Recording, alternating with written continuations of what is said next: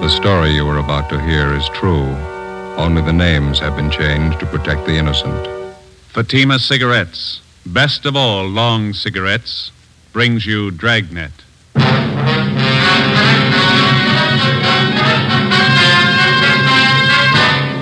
You're a detective sergeant. You're assigned a homicide detail. A man and his wife are found dead in a rooming house. A dead parrot lies on the floor beside them. The killer set fire to the room to cover his tracks. Your job get him. You'll be amazed when you compare Fatima with other long cigarettes. You'll find they now cost the same. But in Fatima, the difference is quality. You see, Fatima is the quality king size cigarette because it contains the finest Turkish and domestic tobaccos superbly blended. And Fatima is extra mild with a much different, much better flavor and aroma than any other long cigarette. Because of its quality, its extra mildness, its better flavor and aroma, Fatima has more than doubled its smokers coast to coast. So try comparing Fatima yourself. Fatimas now cost the same as other long cigarettes, but your first puff will tell you Ah, that's different. Yes, in Fatima, the difference is quality. Ask your dealer for Fatima, the quality king size cigarette. Best of all long cigarettes. Start enjoying Fatima tomorrow.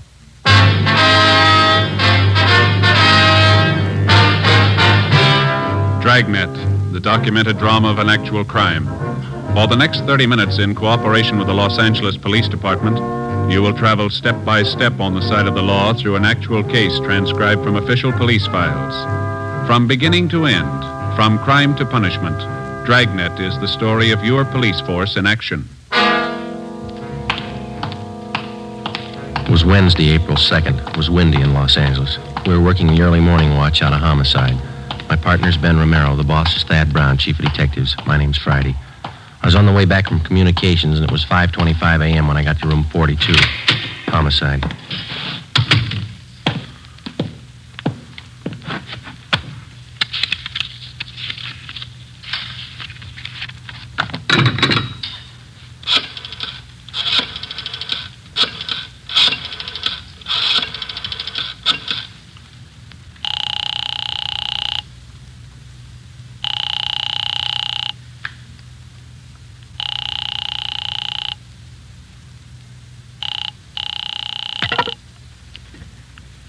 Hello?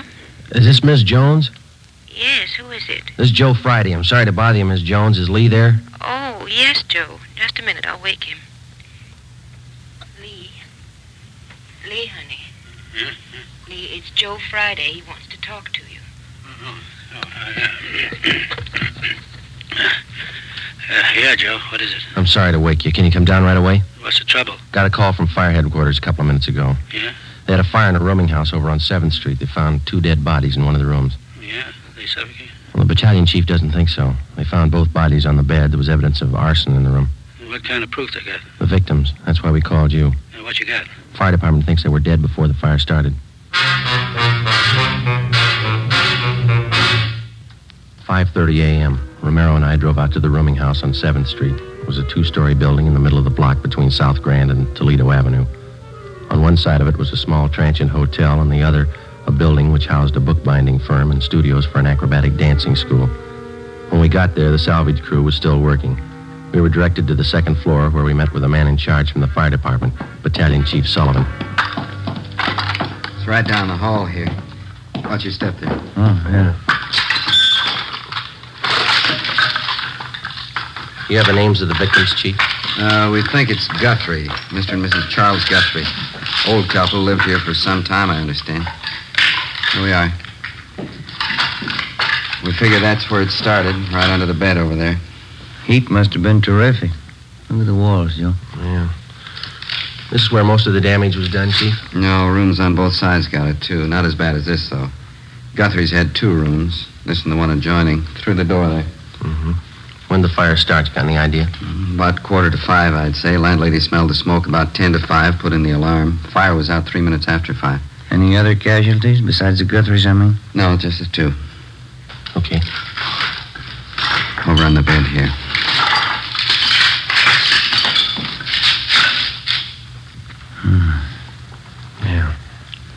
worst I've seen. Yeah, it's pretty bad. And Ben, you can see from the position of the two bodies, doesn't look to me like they suffocated. Mm-mm. No evidence that they tried to get out of the room. Both relaxed. Looks like somebody did them in, then tried to cover with arson, huh? Oh, Chief, Yeah? on the floor there. Oh, yeah, a parrot. Somebody wrung its neck, looks like to me, and then threw it there on the floor. Mm. There's the empty cage there in the corner, and door's open. Chief? Yeah, why? Schubert's still talking to the landlady? He hasn't come back. Clyde like you to meet Friday and Robello. No. Sorry, Friday and Romero, homicide detail. This is Clyde Wyant from the arson squad. I How are you? How are you? You want to show him that setup, Clyde? How it was touched off? I'm glad to. Now You can take a look under the bed there. Tells most of the story. You see directly underneath there? Let me see. Mm-hmm. What is that, Why? It's pretty charred. Rags and papers. Had a good soaking in kerosene before they were touched off. Strung out all under the bed here. Couldn't miss, huh? Thorough guy, whoever set it up. Most of the carpeting in the room was doused with kerosene, too. This much you can count on. The man who touched it off knew something about timing devices. Want to show him that rig, Clyde? Oh, right here. Yeah? Ordinary electric heater. This automatic timer was connected to it, then plugged in. Heater was placed under the bed right next to the rags and papers. Timer was set probably for about 4:45 a.m. Mhm. Mm-hmm. Timer let go on schedule. Heater warmed up. Rags and papers caught fire, then the mattress. You can see the rest for yourself. That timer pretty intricate, Why? The man who put it together was no amateur, as the chief said. Must have known something about clockwork. Clyde. Clyde, see you a minute. Yeah, Mac. Excuse me, I'll be back in a minute. Good man. Thanks very much. You find anything else that might tie in, Chief? Not in this room, no. Dead parrot there. Door of the cage open. Probably a pet. Might have been out of the cage at the time of the fire. Mm. Is it possible the parrot could have suffocated, Chief? Not from what I can see, no. As I say, it looks to me like somebody wrung the bird's neck. A few green feathers on the floor there. Mm-hmm. That's the adjoining room in there. Okay.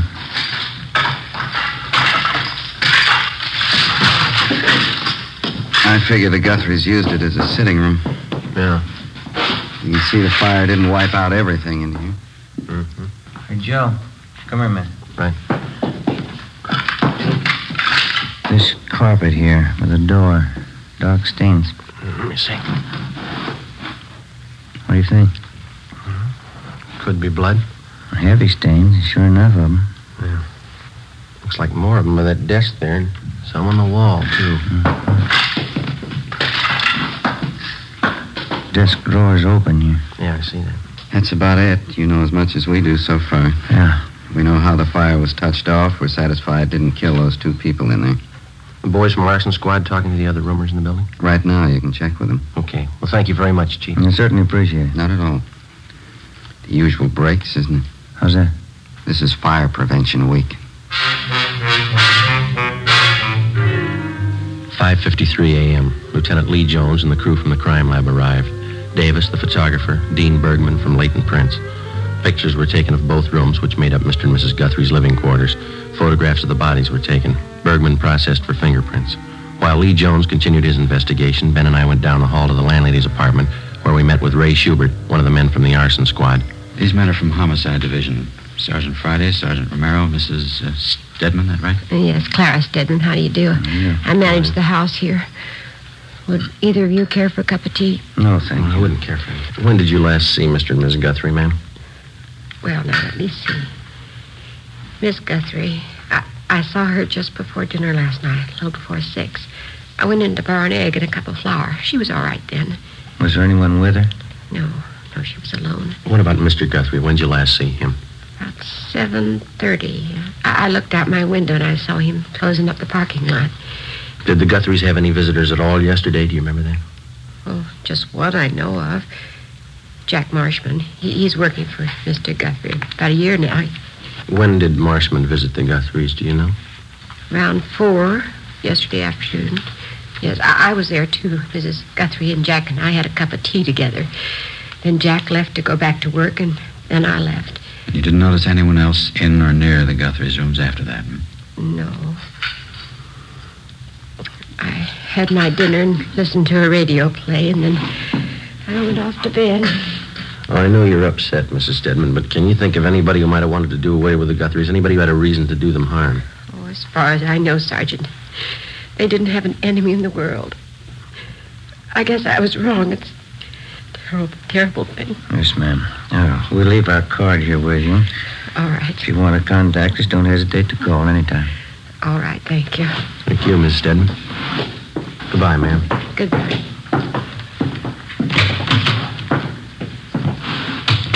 What time you got? Mm, 6.15. It's pretty early. They ought to be able to post the bodies for us this morning. Say Friday? Oh, yes, Chief. Jones, your crime lab man's looking for you. Thank you. Ben, you call the coroner, do you? Yeah, he's on his way over.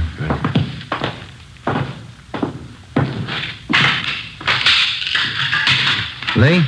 Hi. I'm looking for you. Got a few things. Yeah, what's that?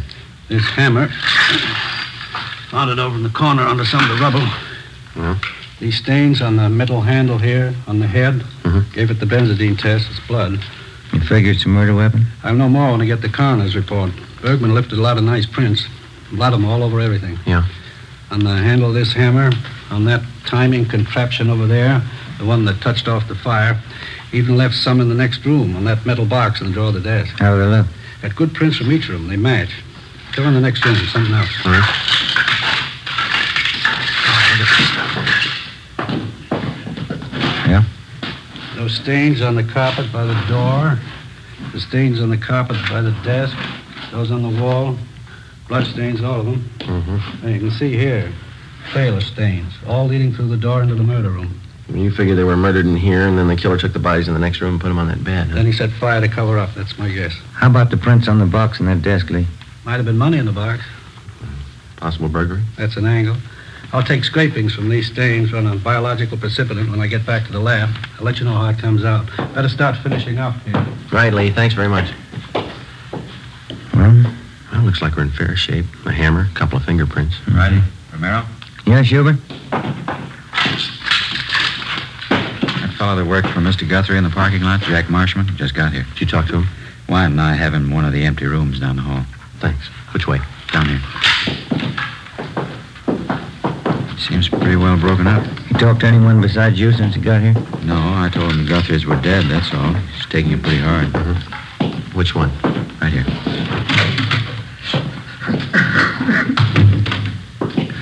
As friends I had, Charlie Marner. I knew I should have stayed with him. I knew I should have. These men are from homicide, Mr. Marshman. Sergeant Friday and Sergeant Romero. Hello, Mr. Marshman. How are you? I, I don't know what I can tell you. I can't understand. Poor Charlie, boy. Well, what can I do to help? We'd like to have you answer a few questions, if you don't mind, sir. Certainly. Certainly, anything, anything to help out. Please, you. You gotta find out whoever did it. You gotta find out who killed him. We're going to try, Mr. Marshman. Now, would you tell us the last time you saw the Guthries alive? Sure. Maud, Mrs. Guthrie, about oh four fifteen yesterday afternoon. Me and Mrs. Stedman, she's a landlady. We had tea with her, and I went back to help Mr. Guthrie at the parking lot. Mm-hmm. When's the last time you saw him? Oh, it's about six thirty. That's when I get off duty at the lot. I, I said goodbye to Charlie. It never dawned on me it was the last time I'd see him alive. I, I just can't understand. It's such a vicious thing, Charlie and Martin. It's really terrible. Yes, sir. You want to just sit down there, Mr. Marshman? Oh, thanks very much. Right. Yeah? Are you sure you're the only one who talked to Marshman since he got here? That's right. I met him at the door downstairs. Well, the only thing you told him was that the Guthries were dead. That's all he got from us. Any chance he could have been in the room since the fire? Not a chance. Then how do you know somebody killed him?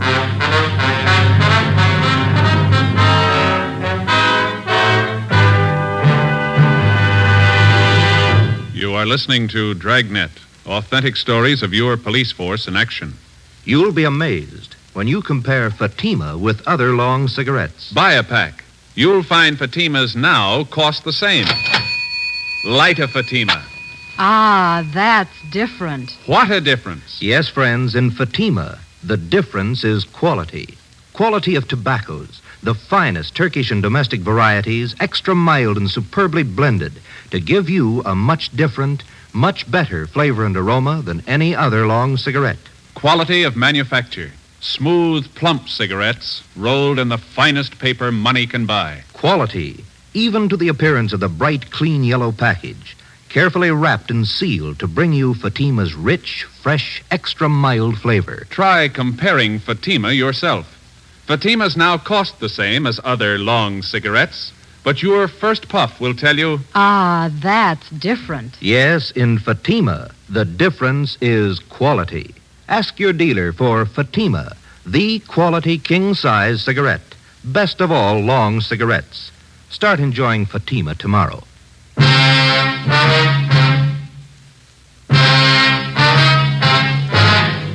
Wednesday, April 2nd, 6:45 a.m. Lee Jones and his men completed their investigation and took their findings back to the crime lab for further examination.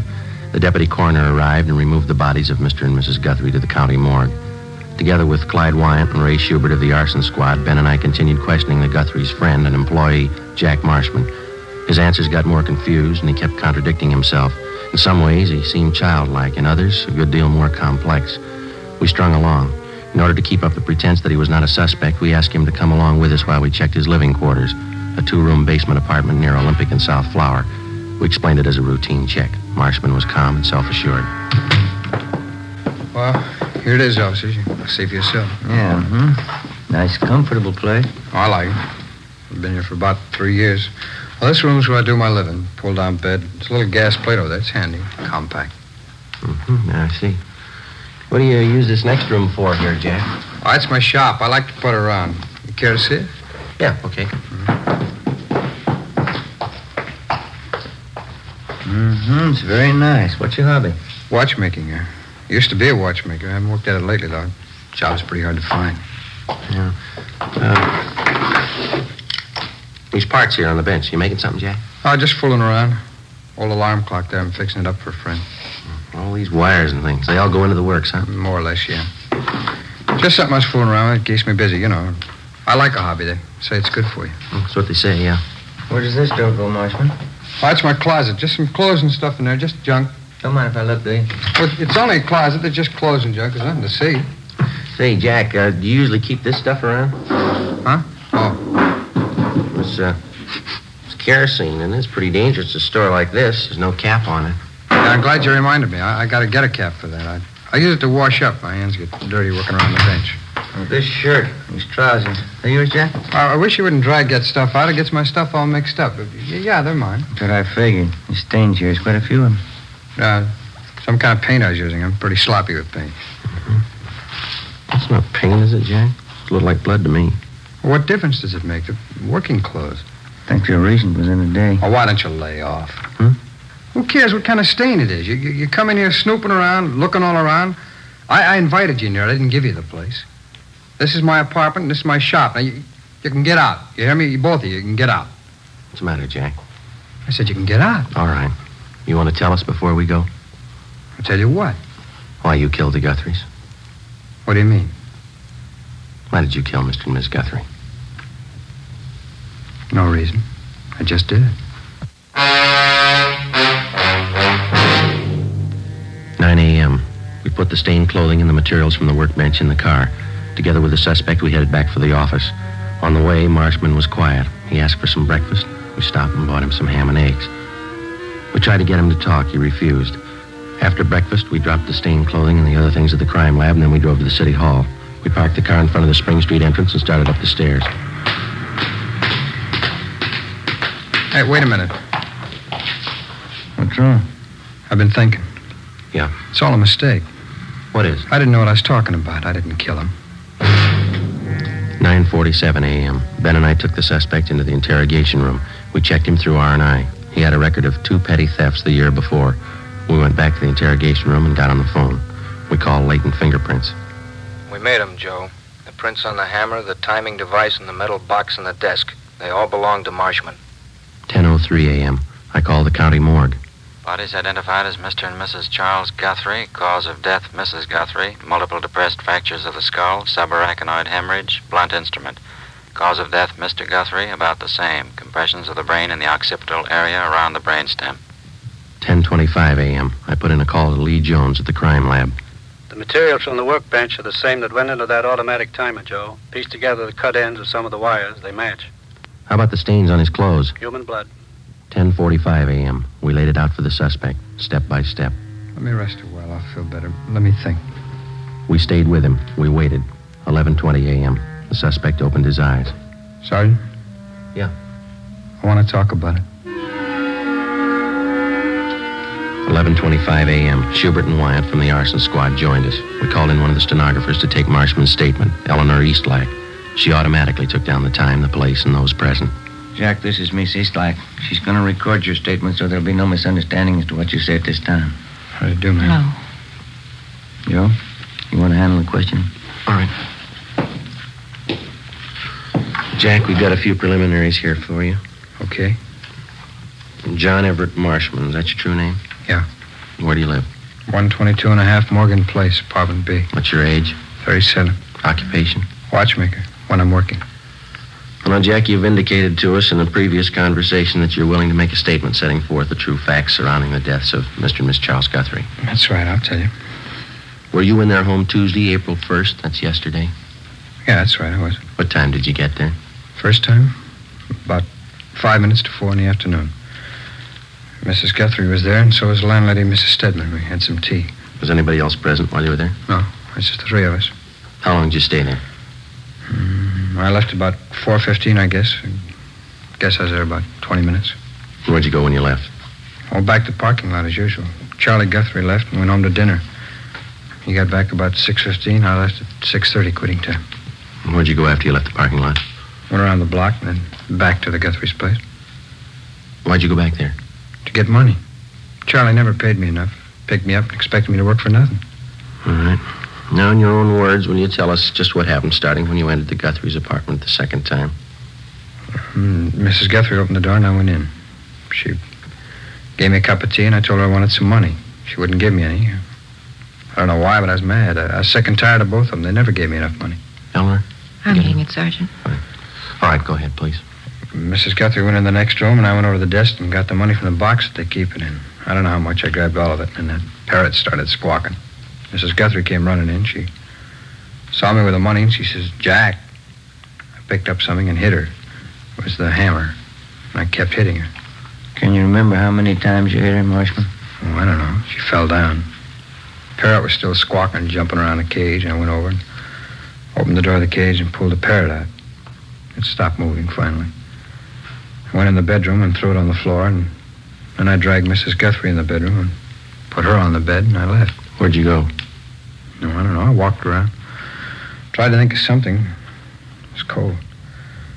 I got a bottle of wine, I drank it, and then I, I got to thinking about what Charlie'd do when he got home. I knew he'd be sure I did it. He always blamed me for everything.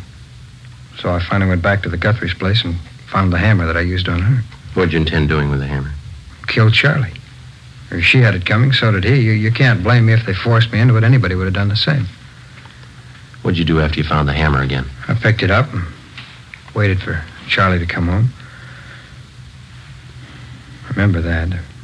Wine made me feel pretty good. I stood there in the dark holding the hammer, watched out the window for Charlie. It was cold out, I remember that. There's a radio on down the hall, and I held on to the hammer and waited for Charlie. Neon light across the street that came through the windows. Old lady was on the bed in there. I could see the parrot on the floor. It was quiet. I had a smoke. Traffic kept going by outside. I could hear that. I held on to the hammer. It's windy out. I, I kept thinking Mrs. Guthrie was looking at me from the bed, but she wasn't. Charlie came home at the usual time, a little after 7.30, and I stood by the door. He came in and Closed the door after him. When he reached for the lights, I hit him. He fell down. I hit him some more. You, you couldn't blame me. Anybody would have done the same. Anybody would have, the way he kicked me around. How many times did you hit him, Marshman? I don't know. Was it twice? Three times? Mm-hmm. I don't know. I hit him till he quit moving. That's all. I Took and dragged him into the bedroom, put him on the bed with his wife. I put him over. Wiped the stains off of me and left. It's the only thing I could do. Where'd you go then? My place. I knew that timer had to do the trick. I put it in a shopping bag with some stuff, and I went back to the Guthries. They were still there on the bed.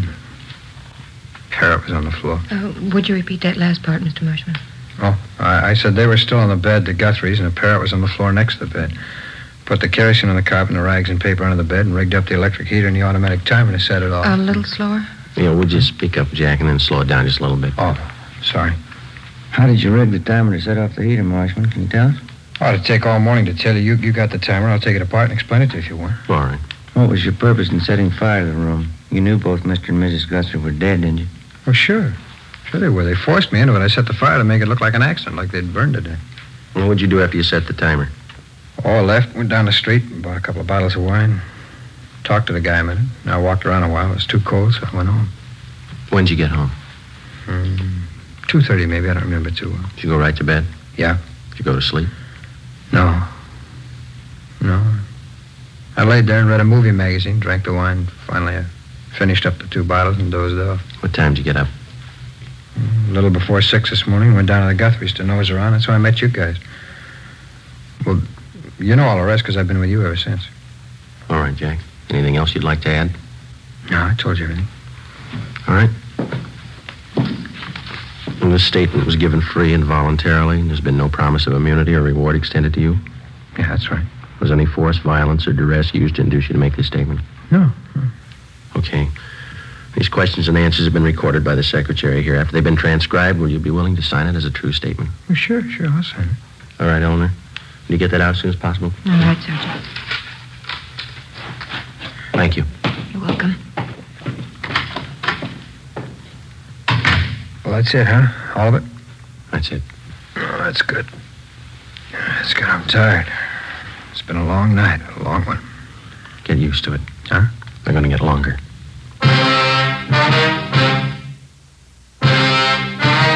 The story you have just heard was true. Only the names were changed to protect the innocent. On July 29th, trial was held in Superior Court, Department 86, City and County of Los Angeles, State of California. In a moment, the results of that trial. Now, here is our star, Jack Webb. Thank you. Recently, I've asked you to send me the names of cigarette dealers who are out of Fatimas. You see, the demand for Fatimas is so great that I want to make sure that all of you can buy them.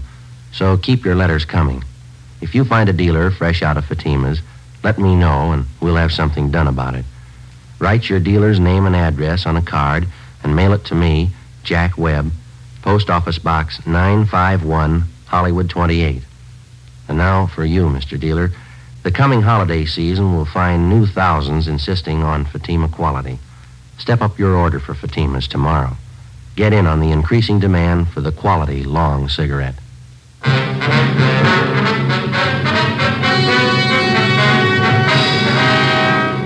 John Everett Marshman was tried and convicted of murder in the first degree, two counts, and arson, one count. He is now serving a life term in the state penitentiary without possibility of parole. You have just heard Dragnet, a series of authentic cases from official files. Technical advice comes from the Office of Chief of Police W.H. Parker, Los Angeles Police Department. Fatima Cigarettes, the best of all long cigarettes, has brought you Dragnet, portions transcribed from Los Angeles.